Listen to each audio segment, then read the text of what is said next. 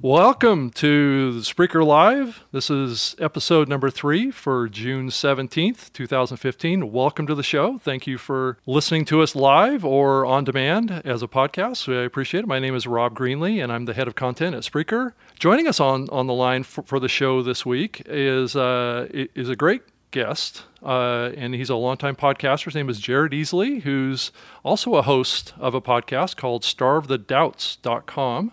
And he, he's also a co founder and, and organizer of the Podcast Movement Conference at podcastmovement.com uh, in Fort Worth, Texas, coming up uh, July 31st through August 2nd. Jared, welcome to the show. Hey, Rob, it's a pleasure to be live with you on Spreaker. And I want to say, we were talking about this earlier. You're in Washington State, and I'm in South Florida. So we're basically on opposite ends of the country. Yeah, and we're somehow able to uh, do this all live, you know, but you know, on both coasts at the same time. It's uh, it's amazing the technology that exists in the podcasting era now. So we can we can do this kind of stuff. So why don't you tell us a little bit about your podcast that you're doing and how long uh, you've been doing it, and a little bit about the the whole podcast movement conference that's coming up. Well, I'll admit I feel like I'm a, a little bit in the Stone Ages because I'm still pre-recording my podcast, but now I'm doing it live with you. I'm like, man, there's there's another way. Maybe I need to look at this. But uh, I do a show, as you mentioned, it's called Starve the Doubts, and, and I'm just a hobby podcaster.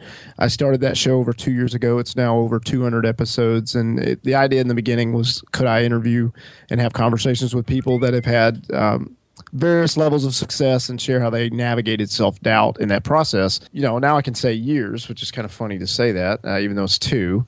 Um, I've learned a lot. I've pivoted a number of times, and then I've had moments where I felt like, man, this show is just not.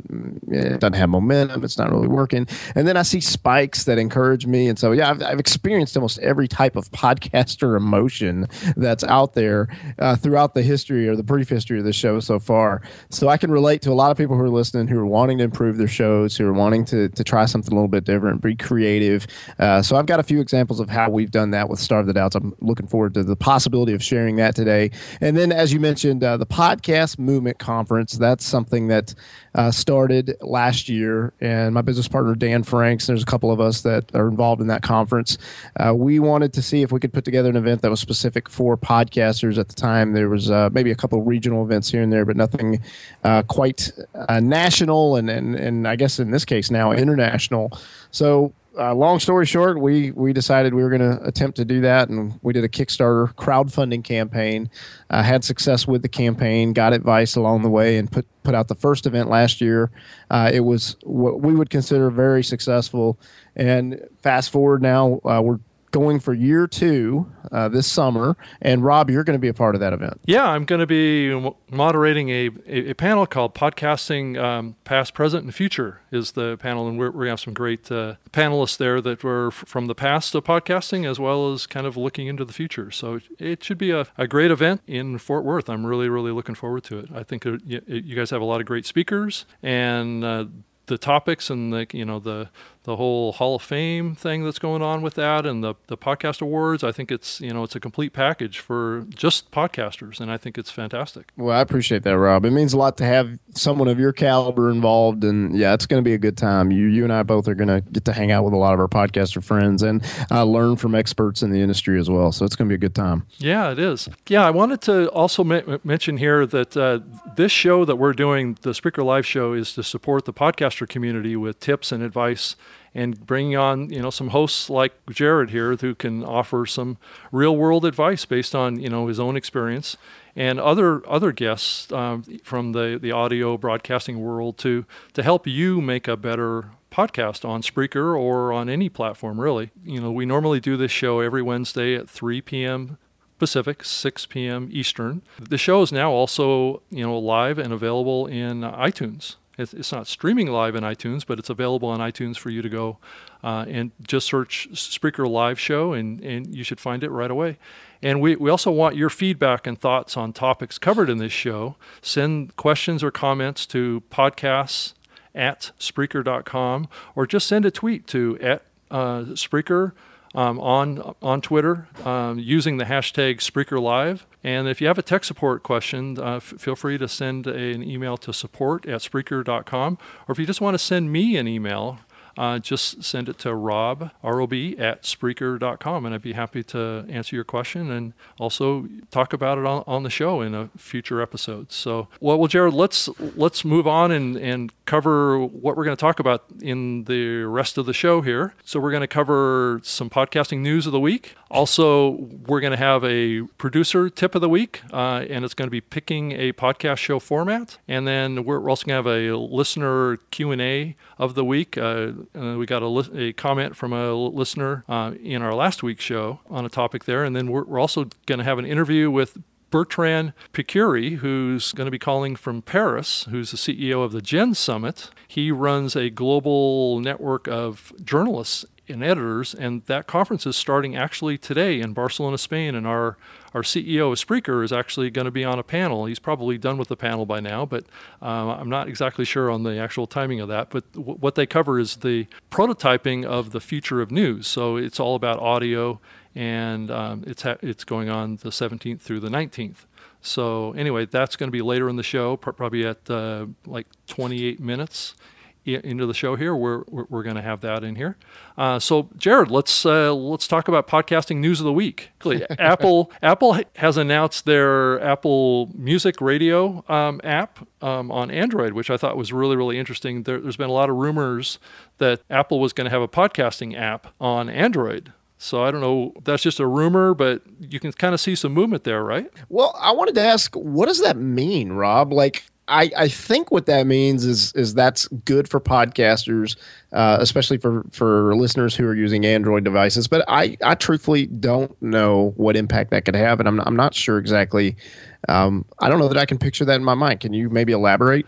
Yeah, I think what it really, I mean, it's just really as simple as as um, if Apple is moving their music service over to Android. Um, what's the chances that they may move podcasting over to Android too and offer an app that offers the same podcast experience that is currently available on the, the Apple devices, but on Android devices? So the example that I, I like to reference is that Apple did that with Windows, right? Back um, a long time ago with the iTunes software and put that over on Windows, and it gathered up a huge group of new users for the Apple ecosystem from the, the Windows side of things. And Android is a very similar situation.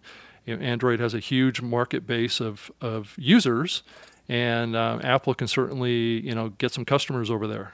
Absolutely, I, I'm surprised that that has not happened already. So I'm definitely encouraged to hear that that's on the horizon, or it sounds like it is. And yeah, I think that's going to be a, a, huge benefit to all podcasters for sure, and people who like to listen to podcasts. They'll want to be able to access that iTunes podcast um, store, if you will. And yeah, this is a good thing. Yeah, I mean, if if Apple does pull the trigger on this, I mean, it could be a game changer in the podcasting space because uh, that's a big it's a big weakness in the space right now that. Uh, um, Android just doesn't have the, the same level of adoption of podcast listening that uh, the the iOS platform or the, the Apple platform has today. It's like almost like a six to one ratio uh, people listening to podcasts on iOS versus Android. So it, it's just a huge upside potential for the podcasting space.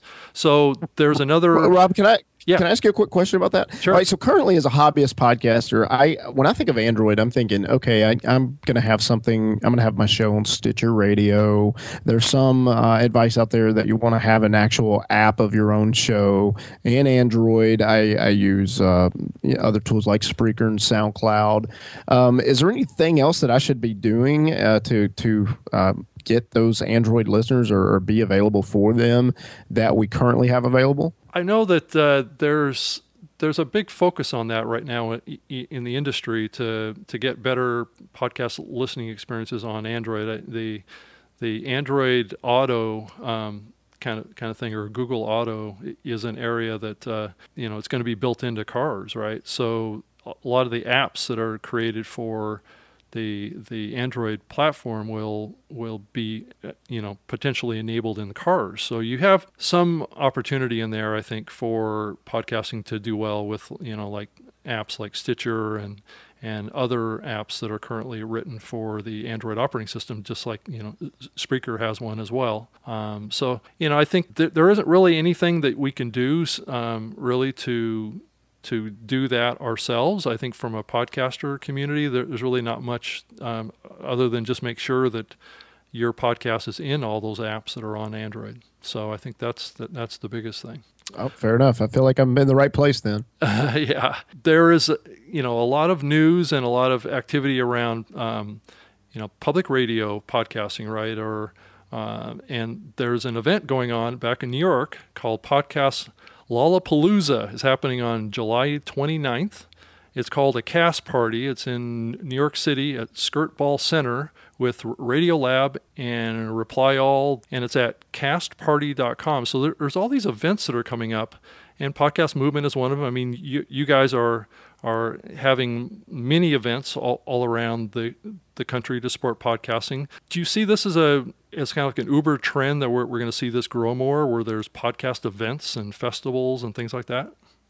Yeah, I, I, think it is likely, and, and it sounds like this particular cast party event that you described. It's um, it's more for podcast listeners. I might be wrong about that, mm-hmm. and that's a differentiator between that and podcast movement. Where podcast movement, at least in its current form, is more for the actual podcaster. This is a place we can go and get training and, and um, get some advice and grow what you're doing, or, or get advice to get started. That um, regardless of level of skill. The cast party intrigues me because we're starting to see more live opportunities for podcast, and um, there's a show I'm, i may butcher the name, but I think it's called Welcome to Night Vale, and they have a road show. They actually travel around the country and do a show in theaters, and it's like, wow, is that is that the next step for podcasters? Maybe it is. I I, I think uh, we've seen some of these other events like LA Podfest and stuff uh, mm-hmm. where they're having live podcasting, and and so I think the cast party is a very cool thing. If I was in New York, I'm not unfortunately, but if I was, I would definitely try to attend this. I think it's uh, a cool thing for podcasters podcasters and for podcast listeners. Yeah, I think, uh, I mean, even just having live events, right, where you actually record an episode in, on, like on stage at a theater or in a nightclub or at a comedy house or, or wherever. I'm seeing that happen more and more too. Actually, I got it, got an invite here in Seattle to go um, to a, a live recording of a podcast here in Seattle for the the Air Raid podcast, and it's it's really exciting to to see that stuff develop and, and, happen more often. Jared, did you know that Shaq, you know the, the NBA basketball player, he now has a podcast? All right, so we know that Shaq is a big dude. So Rob, would you qualify this as big podcasting news? It doesn't get too much bigger than this, I don't think. Right? um, well, I, am happy to hear that Shaq is doing this. I, I, think it's cool to see more people who are mainstream that are getting involved with podcasting, and, and certainly Shaq. Uh, I think almost everyone, at least in the United States, knows about Shaq. Most people do, and so for him to be podcasting, I think that's great for the the medium as a whole. Yeah, the podcast is called The Big Podcast with Shaq and it's actually a podcast one program. I've listened to it; it's actually pretty good. I think that uh, Shaq does a does a does a great job. He's got like a co-host, you know, that kind of leads the show a little bit. He's more of a kind of a broadcaster type of guy, but he's sure. But he's kind of like a guy that Shaq can kind of riff off of, you know, and and, and, and talk. So I enjoyed listening to it. So go go check it out. Yeah, I wanted to also mention that uh, Spreaker has a new design on their their blog. It's at blog www.spreaker.com. We have a feature up there for a podcast that's hosted on our platform called the If I Were You show. Uh, it's actually rocking on Spreaker with uh, you know a million downloads and doing doing really well. It's a show that's based out of uh, Los Angeles. And speaking of shows that travel to do live events, these guys travel all around the world. Actually, this past week they were down in Australia doing live events, uh, and then they actually are you know record those at the live venues and publish those as podcast episodes. So it's actually a really cool idea, and, and I'm seeing more shows do that. Let's move on from the podcasting news of the week and talk about our tip of the week. So, what I wanted to talk about here was picking a podcast short show format. Um, so, as you think about creating a podcast, there's there's a lot of different formats that people have tried out there, and some of them are kind of funny too. I don't know if you saw the, this list, Jared, but uh, you, you, know, like solo casts, uh, one-on-one casts, two co-hosts, and one one guest cast. Uh, lead a lead with a crowd cast, an Animal House crazy funny cast. Uh, it's kind of like a drive time show. Now these are all mm-hmm. kind of formats, right? On stage cast, like we were just talking about uh, before a live audience or a live streaming show like this one. Um, and then also kind of the, the, the next phase here is is uh, a scripted show or unscripted show. This show is fairly scripted, but I, you and I were just talking about this kind of what what's the difference between a, a scripted show and an unscripted show? I think it's it's just how disciplined you are about covering certain topics and trying to drive you know uh, value to, to your listener. So as you think about all of these different formats, what what format did you get pulled towards or feel compelled towards because everybody has kind of their own special skill set right? Absolutely rob. I, when i started my podcast i was thinking the the one-on-one interview which you described and my mindset at the time was i wasn't an expert and in podcasting i felt like well since i'm not an expert what am i going to say? What am i going to share? And the uh, the concept of being the interviewer or being the uh, reporter where i could have a conversation with someone and, and gather some knowledge from them and share that would be valuable to a podcast audience. And so i, I attempted that approach and uh, the uh, the the particular strategy that I tried, which I don't necessarily recommend. It just depends on on where you are with your podcast. If you're wanting to do interviews, I attempted to go out and get what I considered big guests, like the people that uh, I would be really impressed with myself if I got a chance to talk to, and the cool thing was that a number of those folks, Rob, were willing to be a guest on the show. So that was a win.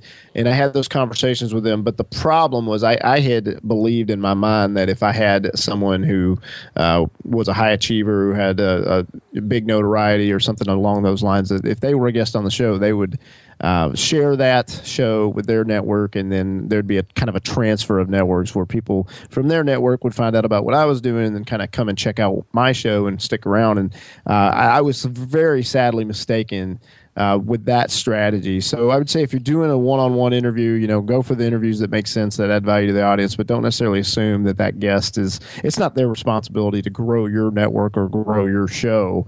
And that was a little lesson that I had to learn. And um, I, I, think the two takeaways that I, I had from the interview and, at least in the podcast that I do called Starve the Doubts, was what worked for me better than anything else, Rob, and I'm sure you could speak to this, is the first thing that worked really well was noticing the ideal listener. Uh, so, regardless of whether you're doing a solo cast or an interview or you're doing co hosting or, or, whatever approach you're taking, the more that you can interview, or excuse me, the more that you can notice the listener, that seems to be very powerful. Where, like strategic mentions, when Rob mentions, uh, somebody's name on the show, and then he he messages them, "Hey, I mentioned you on the show." They go back and listen to it, and they get excited. Rob Greenlee shared my name on the show, and they they potentially listening to it. They're potentially sharing it with their network or their family. Um, it, it, just a cool a thing happens when you mention other people, and of course you do it with authenticity and sincerity.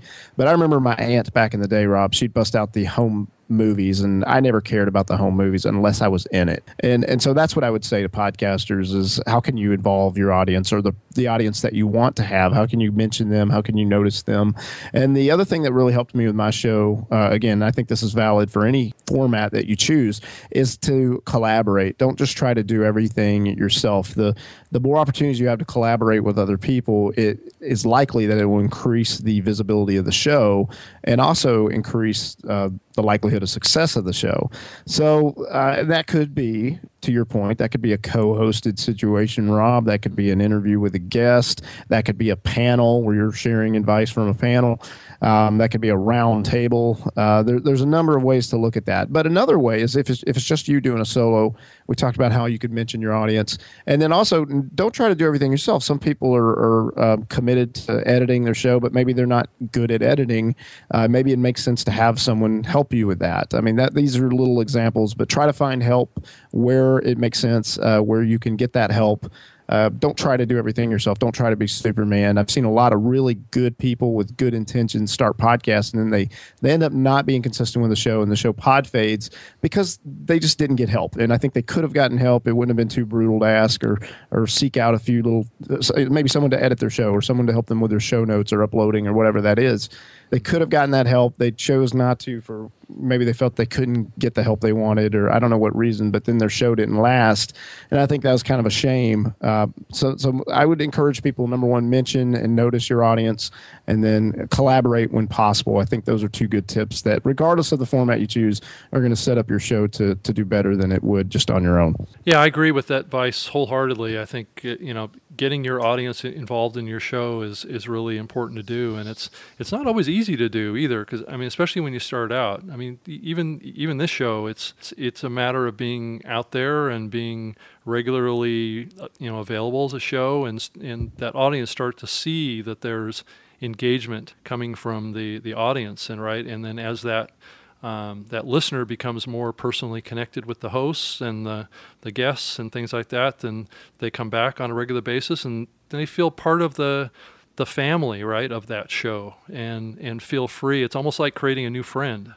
and you have to foster that, and you have to um, refer to them specifically, um, not just you know all of you or whatever. You're speaking to one person um, when they're listening to your show. And it's it's a hard thing to you know a lot of broadcasters don't get this either that you are speaking to one person. And now, granted, if you're doing like a like a television show, you're you can be speaking to a group of people that are watching the TV. But a podcast is you're speaking to one person, uh, and that's that's the key thing to keep in mind and making that connection. The other type of format too that I wanted to mention too is pre-recorded segments. So some people can, and this show is a little bit of an example. I, I pre recorded the interview that we're going to play a little bit later in the show, and that can be played while you're doing the show live. Or it can be cut and paste into your, you know, your WAV file or or your MP, your final final show that you upload. And then also the, the other part too is editing, right? Uh, some people uh, feel like they need to edit everything that they do. So it, it really depends. So Jared, do you edit your your program? Yeah, you know, Rob, I started out editing, and and that's where I was a bottleneck. I was having problems getting shows out because editing was not my strength. It never was. Yes, I got better after multiple episodes, but eventually over time, I realized that just wasn't something that I felt uh, I should be doing, and then I, I sought out help. I ultimately found someone that helps me edit my show now, and I have zero problem handing that over to them. They do a great job, and it saves me tons of time. So I, that's another thing to consider is is if editing's not your strength, it may make sense to have help. So at a bare minimum, you could stay consistent with releasing your show. Rob, I know you agree. Consistency is really important yeah. when you're, especially when you're starting a new show. Yeah, and I also wanted to mention the the distinction between a solo cast and a one on one interview or actually a two or three person show. There's there's definitely to, to do a solo cast. I think takes a different talent than being able to do let's say a a group podcast. I mean, even like this one, th- this is kind of like a one-on-one type of podcast. So you kind of, um, uh, you know, I know some people, you know, like Todd Cochran, who does the Geek News Central podcast. He's been doing that for ten years, and it's just him in front of a microphone speaking to an audience, right? And or speaking to an individual. And that, that's how he produces that show every week. But then there, there's shows like this. I mean, I don't feel comfortable doing a solo cast. I mean, I, I tried to do one for a while, and it, it just didn't feel comfortable to me. So I was, you know, I always have to be surrounded by other smart and talented people around me that can I can talk to, right? And I can have a conversation with. That feels more comfortable to me. So is that kind of your your view on it too? I mean, what's your thought on a solo cast? I, I, I call the solo cast a monologue podcast, which yeah. is the same. It's the same idea. I personally have not gotten into that because, like you, I enjoy uh, involving more people than just myself. And I found that the podcast episode tends to get shared more often on social media and stuff when there's more than just one person involved. But I, I, I do think that SoloCast have a lot of value in the sense of creating. If creating expertise is something that you value and something that you want as a goal for your podcast, doing a solo cast or a monologue is a, a powerful way to share your expertise and to share your knowledge. And that, I believe, increases the perception of people saying, hey, Rob Greenlee is an expert. You know, I've heard him talk about this. So, you know, I, I don't think you're, you're going to go wrong with any of these formats. I think over time, uh, you know, if you stick with something long enough, people kind of look at you as someone who knows what they're doing. And regardless of the format, uh, I agree with you, though, Rob. I prefer more of uh, engagement, involvement with other people rather than just doing yeah. it solo. And then there's always the the Animal House crazy funcasts, um, which is always uh, the only problem with those. And I think radio has this problem too. Is that uh, it's so hard to know who's talking, right? I mean, if you have like four people in the studio, right? And everybody's riffing off of each other and telling jokes and, and, and, laughing. It can be fun to listen to, but I think it's difficult to connect with any individual in a show like that. So, you know, that's part of that the issue that I think that radio has in transitioning over to podcasting is that oftentimes those formats are, are, are not really conducive to to personal relationships. They're I mean, it's just noise. Well, one one podcast I've listened to, Rob, that I found does a really good job with this type of approach. Uh, I call it this type of approach. Is a show called Relevant Magazine, mm-hmm. and, and so it might be worth people just checking that out. Whether or not they enjoy the content is is one thing, but just to hear how they do it, I think they've done a good job of of you know separating the voices uh, getting to the point having fun entertaining and informative all the things that we love in a podcast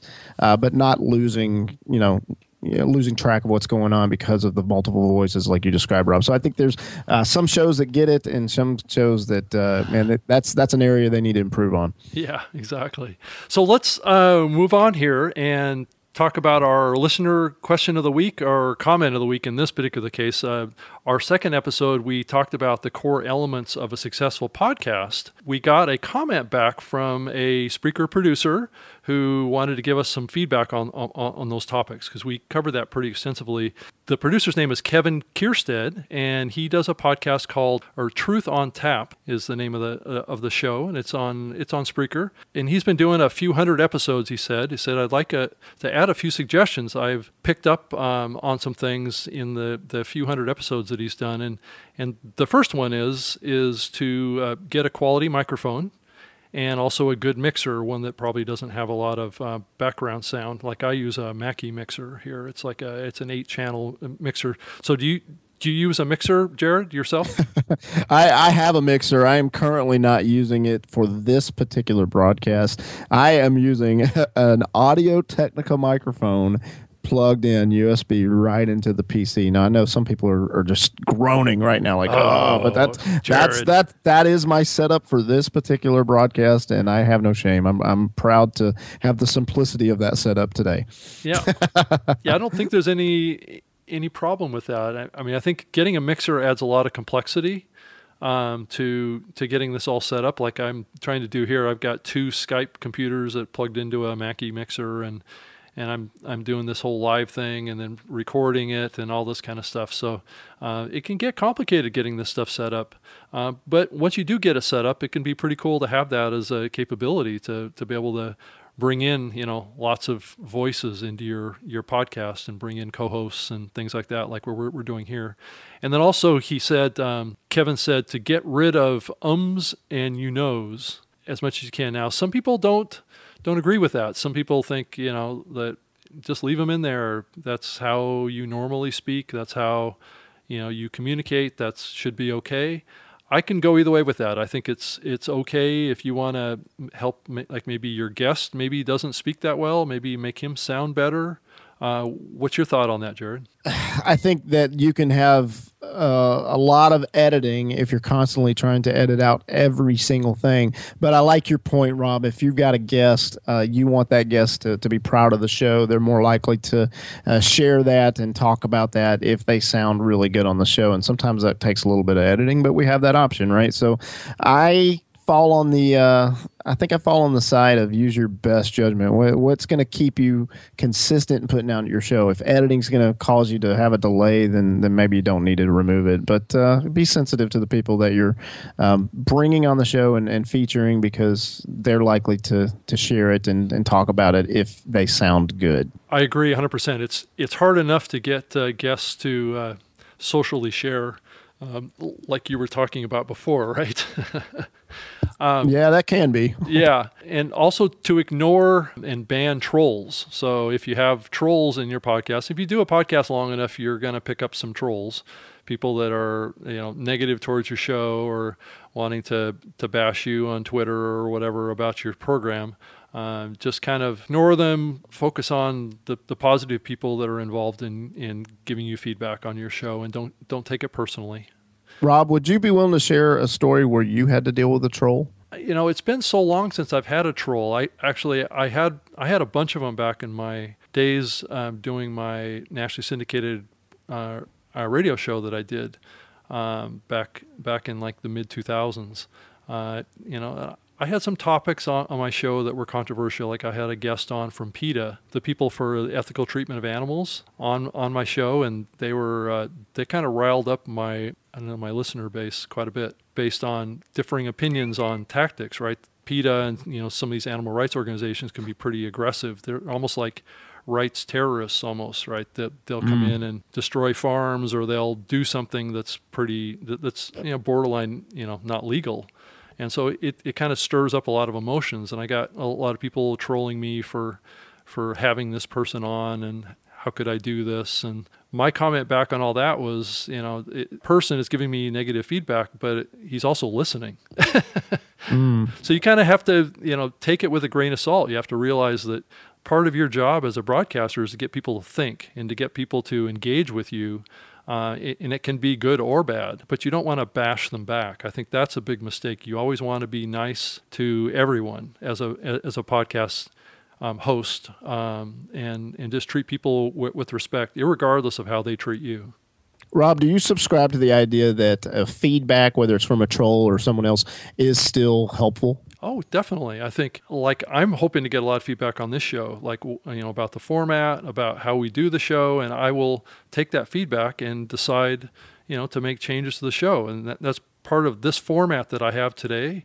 Um, came from my broadcast radio days and all the feedback that I got from hundreds of thousands of listeners that were listening to my show that would send in comments and emails about the format. Like they wanted to know um, up front, fairly upfront, what the topics were, right, that we were going to talk about in the show. People like to know fairly soon in the show. I mean, I probably should have done it earlier in the show than even what I did um, so people can decide if they want to keep listening or not. It, just for just little things like that that you can pick up from your audience to help you make a better program. The next one is uh, Kevin said is you don't have to be a total expert on your topic. Just know how to ask the question or know how to to talk about it, right? To get other people to talk about it, I think is the is the big message here. But I, I would say that it helps to be an expert in the, the, the genre area that you are trying to cover with your podcast. I, I think it helps the audience get value out of it.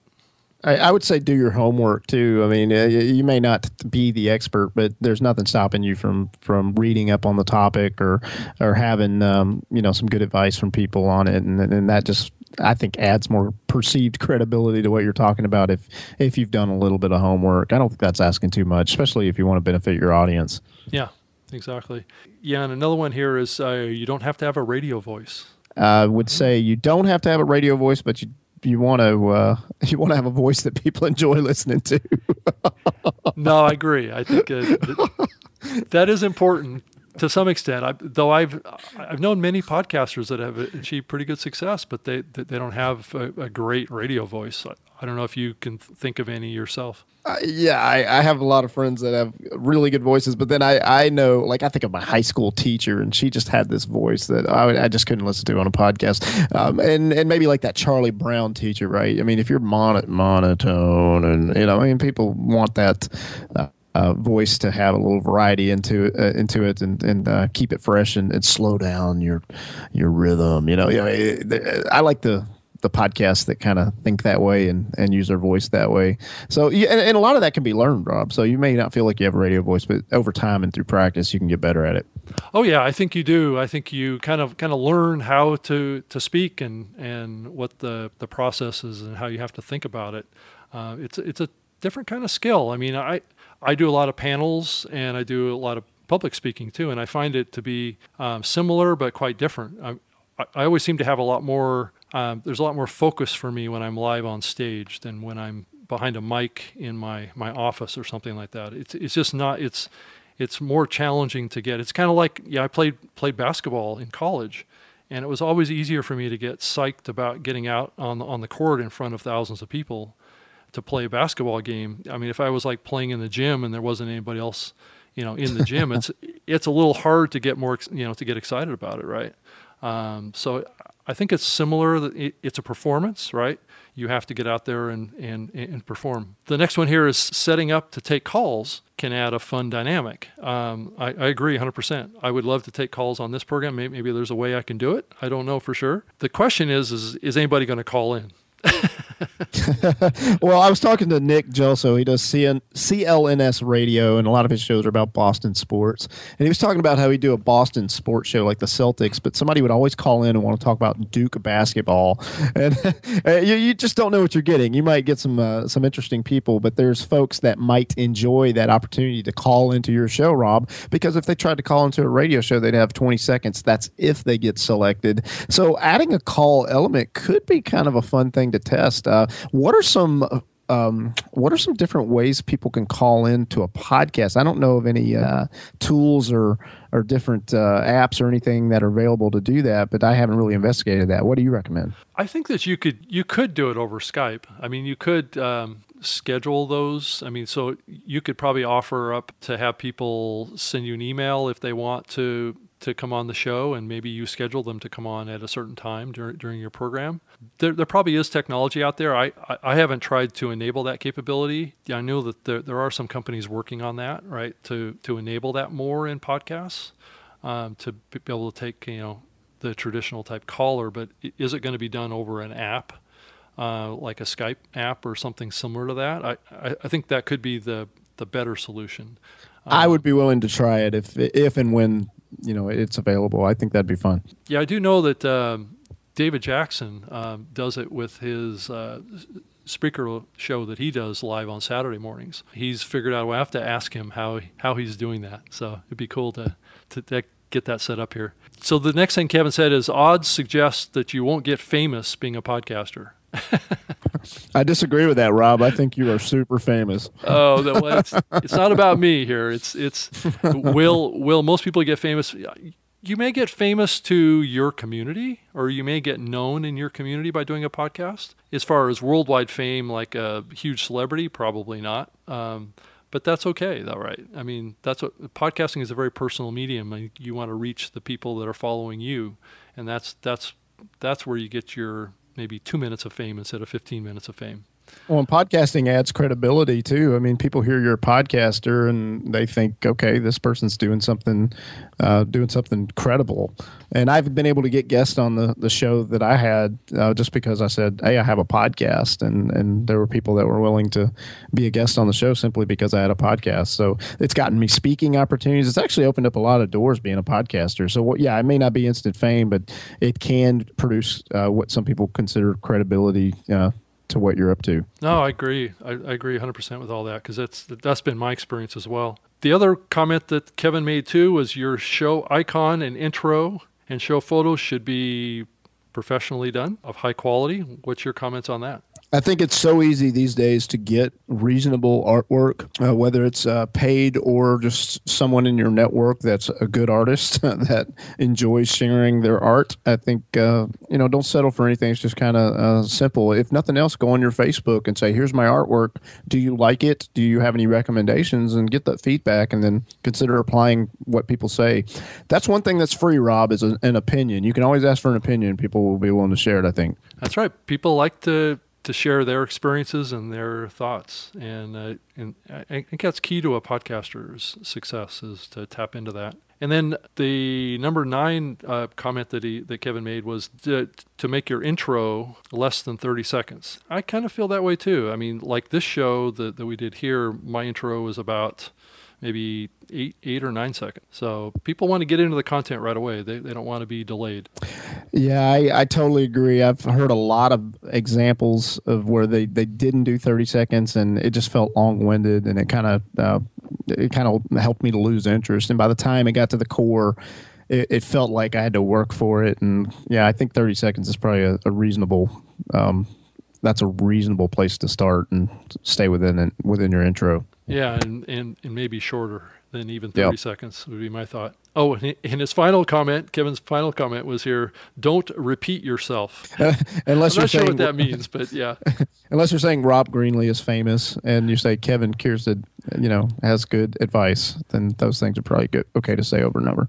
Yeah, I think so. that the thing that com- comes to mind as I think about that is is as podcasters, you start moving down this path of doing a, like a fairly specific topic show, and it's easy to get kind of um, get to a point like maybe after seven or eight episodes, which is typical pod fade number is about seven episodes is when uh, a lot of podcasters stop producing podcasts because they basically run out of things to say.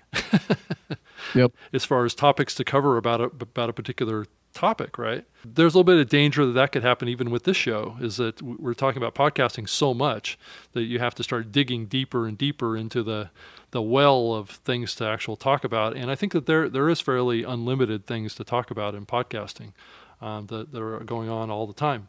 Well, Kevin, thank you so much. We actually spent uh, a lot of time talking about your your comment back. Uh, that's Kevin Kierstead, and if you want to go check out his podcast, is Truth on Tap at Spreaker. And Kevin, thank you so much for the comment. And that's the kind of coverage that we'll give to just about everybody that sends us an email and a comment. So we'll do the best I can to cover as many as we can. So we've gone a little long, Jared, but let's move into our conversation that I had with Bertrand Pecquerie, uh, who's the CEO of Gen Summit which is going on right now in uh, Barcelona, Spain. It's prototyping the future of news. It's happening June 17th through the 19th. And uh, let's let's go ahead and play that interview right now.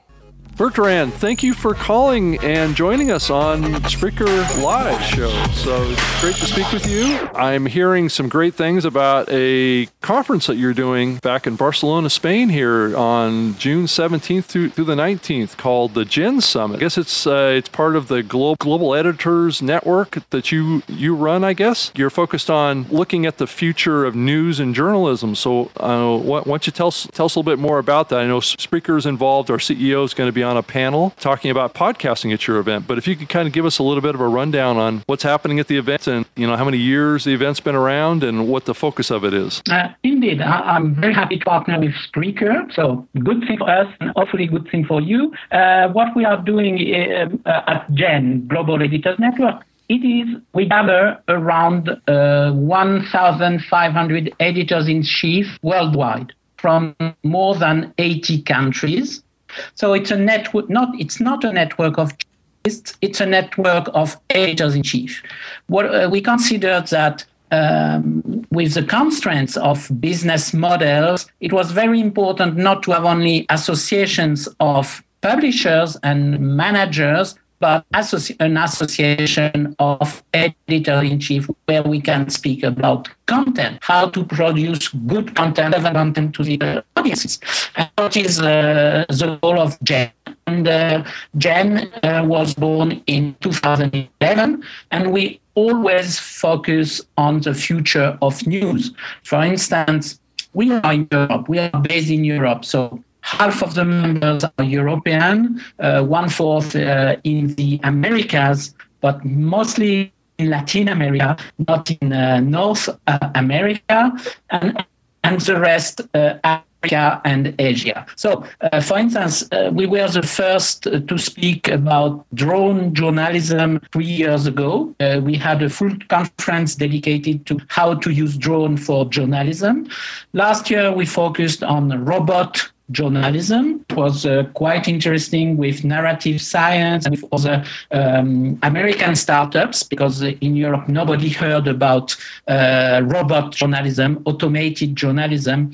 And this year we are focusing on virtual reality, augmented reality, and wearables. And uh, mostly with uh, researchers uh, from the West Coast. Uh, we are welcoming Robert Hernandez and Nonny de la Peña from USC Annenberg. And so it's and also people from the design school, USC Annenberg. So it, it is mostly about this new trend, gamification of news, how to use uh, virtual reality for uh, for news. Yeah, those are really, really cutting edge topics. There, there's no question. You know, the, the whole wearables movement and how that's going to impact how, you know, news and journalism is consumed. Augmented reality, it's a little hard to understand how that might, in the long term, you know, have an impact on news and journalism. That would be really, really interesting to kind of explore that at your event. But I also see that you have a podcasting set about audio storytelling. So Spreaker is an audio distribution platform, and we focus, you know, pretty pretty extensively on on podcasting. What's the the role of podcasting do you do you see in journalism and what's happening, you know, across Europe and the world?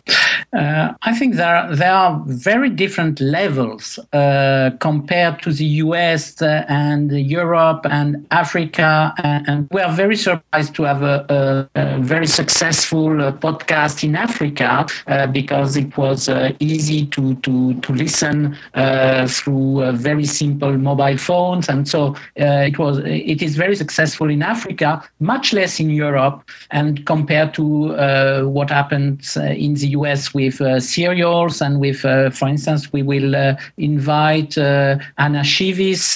she will be a speaker here in Europe, and I think it, it is one of the first time is speaking in in Europe. Um, we are welcoming also a company called Bobbler. Uh, they just uh, launched a, a, new service called Leap, um, and uh, it is uh, um, the contrary of a Dubsmash. Uh, so you can uh, you can it's exactly the contrary of a Dubsmash, and in France it was the first app to be downloaded in, in the last two weeks. It's very uh, successful and, and it means for us that uh, sound, voices are very important, that uh, it's not everything about video, not everything about images, but uh, it, there is a, a, strong comeback of sound and voices in the news uh, environment. And so it is uh, what we want to show at the Gen Summit uh, this week. So the audio storytelling part of it, I mean, that's that's really what um, news and journalism is all about is telling telling stories. And it seems like podcasting enables kind of longer form storytelling. Is that kind of where where you see it going um, with journalism? Is that it's able to to expand on the news that maybe is a little bit more uh, or shorter or more concise in a written form? Uh, i think it will be um, you will have very short pieces. Okay. i took this example of leap or of uh, bobbler bubble. It is 14 seconds. So as uh, it is very short and it works uh, because you need to to share with people your emotions. And so 14 seconds is enough uh, for for that. You can cry, you can uh, uh, shout. You, it's it's really about emotion more than news. Clearly, emotion, not news, but you have the long form, uh, the long form stories, and and here uh, I think the uh, the real outcome will be about uh, investigative journalism. Uh, some, when you are interested in drug traffic, when you are interested in uh, climate change, you are ready to to to to to read a lot uh, a lot of pieces, and in the same time you are ready to listen to to to a lot of uh, stories uh, done by experts, and so uh, it's uh, yes we we uh, but we are still hesitating about how podcasts and uh, this kind of uh, story can take place uh, within uh, the, the, the, news environment. So it's uh, we will have a, a, a very interesting debate uh, about that and uh, I, I have at the moment I have not a, a fixed position. there you go. Yeah, I mean it's certainly a wide open area. I think it's still a young medium. It's only only been around for about ten years. You know, I think how it's being used and utilized around the world, still being kind of explored and experimented with, and and uh, I think it has a big future. I think people are going to be more and more voice activated in what they do with their computers and their devices. So audio is is I think gonna gonna come to the forefront of of how people communicate um, with their devices and, and, and also learn. There's more places that you can consume audio than there is video. So, so makes sense. Bertrand, it was great to, to have you on Spreaker Live and to learn about the Gen Summit that's going on in Barcelona, Spain, prototyping the future of news on uh, June 17th and 19th. Our CEO, Francesco, is going to be on your panel. The panel is called Podcasting the Next Generation of Audio Storytelling. So uh, it, it, should be a, a, great experience for him, and, and it's been great to speak with you all the way from Paris. Thank you for, for joining me. Thank you, Rob. Thank you. Okay, thank you. Okay, that was the that was the interview that we had with Bertrand. I appreciate you listening. Jared, thank you for for joining us on the show this week. Oh, huge honor, Rob. I really appreciate this. And so, if you wanted to give us some feedback on the show, like, like I've been asking for throughout the show here, is send an email to to me if you want to, uh, rob at Spreaker.com. That's R-O-B at Spreaker.com. Or you can send it to podcasts at Spreaker.com uh, or to Twitter at Spreaker and just use the hashtag Spreaker Live. And we're, we're in iTunes, so go go subscribe and get us every week. Right, right here. So, Jared, thank you so much. And so, what's the best way for people to find out about Podcast Movement and, and your podcast? Well, podcastmovement.com. If podcasting interests you, uh, you want to check that out. Even if you are in Europe or you're listening to this somewhere other than the North America, we have a virtual pass that you can check out. Um, there's a lot of different opportunities that are coming up. Podcast movement is definitely something to have on your radar as a podcaster. So, uh, podcastmovement.com, Rob. And then, yeah, if you're uh, running out of episodes of the Spreaker Live show and you're looking for one more show to kind of uh, check out, I have a podcast called Starve the Doubts. You're welcome to take a listen to that as well, but only after you've listened to all of Rob's shows with the Spreaker Live. Uh, thank you again, Rob. Yeah, well, thank you. So, what's the what's the topics that you cover on your your podcast? Uh, so we have various guests on the show, and, and they talk about a variety of topics that help people um, with whatever they're working on in terms of their their goals.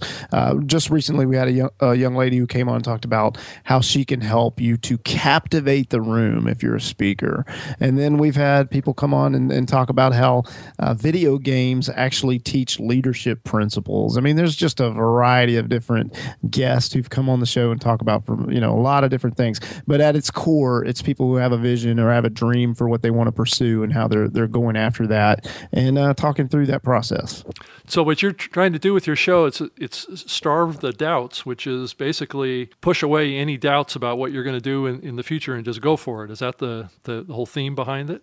Yeah, it's all about overcoming self doubt, but at the same time, you, you get to meet some interesting characters and some folks who are um, they're navigating that and having some wins, and they share those wins, and that has encouraged a lot of people. Rob, I wouldn't consider my show to be a huge show, but, but people who listen to it have walked away uh, feeling inspired and, and starting to ask themselves the question of, of what are some things that I could do uh, that might be a little bit bigger that uh, I just haven't tried in the past because I thought maybe that's something I couldn't pull off. But uh, we see some really cool wins uh, ever since we've launched the show, and like like I said, it's over two years now, over 200 episodes, and uh, no stopping now. We've enjoyed it. Podcast Movement is at podcastmovement.com, and that's July 31st through August 2nd in uh, Fort Worth definitely if you can attend, it's going to be well worth it if you're a podcaster and have a passion for the space. And both Jared and I will actually be there in attendance, and we would love to to meet you. Come up and shake our hand and say hi. Spreaker will be represented and, and broadcasting live. Am I saying that wrong, Rob? No, that's no, my understanding. That's that's the plan. I mean, so we have to live up to that name, Spreaker Live, where everywhere we go, we have to do it live. That's what the platform does. It enables a podcaster to be kind of like a broadcaster. We actually use real streaming technology on the uh, on the back end, like we're doing right now with this show. And that show that I'm producing will automatically become a podcast on the platform. So actually, that capability is kind of unusual in the podcasting space today. But uh, Jared, thank you so much for coming on and spending so much of your time today. Oh, thank you again, Rob. I really enjoyed it.